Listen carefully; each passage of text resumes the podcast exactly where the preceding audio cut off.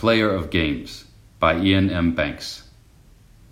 Chapter 1 Culture Plate.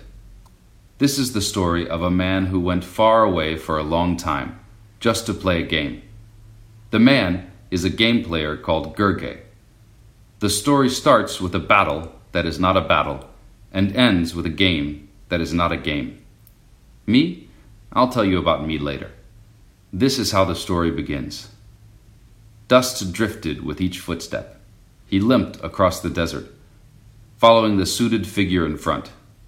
The gun was quiet in his hands. They must be nearly there. The noise of distant surf boomed through the helmet sound field. They were approaching a tall dune, from which they ought to be able to see the coast. Somehow, he had survived. He had not expected to. It was bright and hot and dry outside, but inside the suit, he was shielded from the sun and the baking air, cosseted and cool. One edge of the helmet visor was dark, where it had taken a hit, and the right leg flexed awkwardly, also damaged, making him limp, but otherwise he'd been lucky. The last time they'd been attacked had been a kilometer back, and now they were nearly out of range. The flight of missiles cleared the nearest ridge in a glittering arc. He saw them late because of the damaged visor.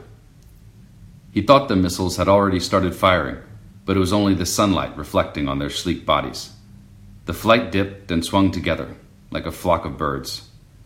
When they did start firing, it was signaled by strobing red pulses of light.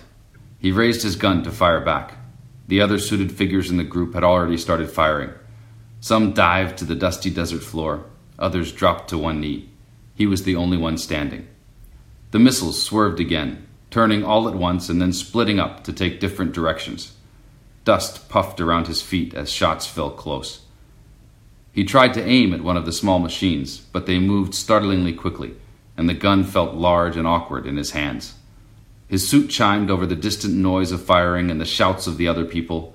Lights winked inside his helmet, detailing the damage. The suit shook, and his right leg suddenly went numb.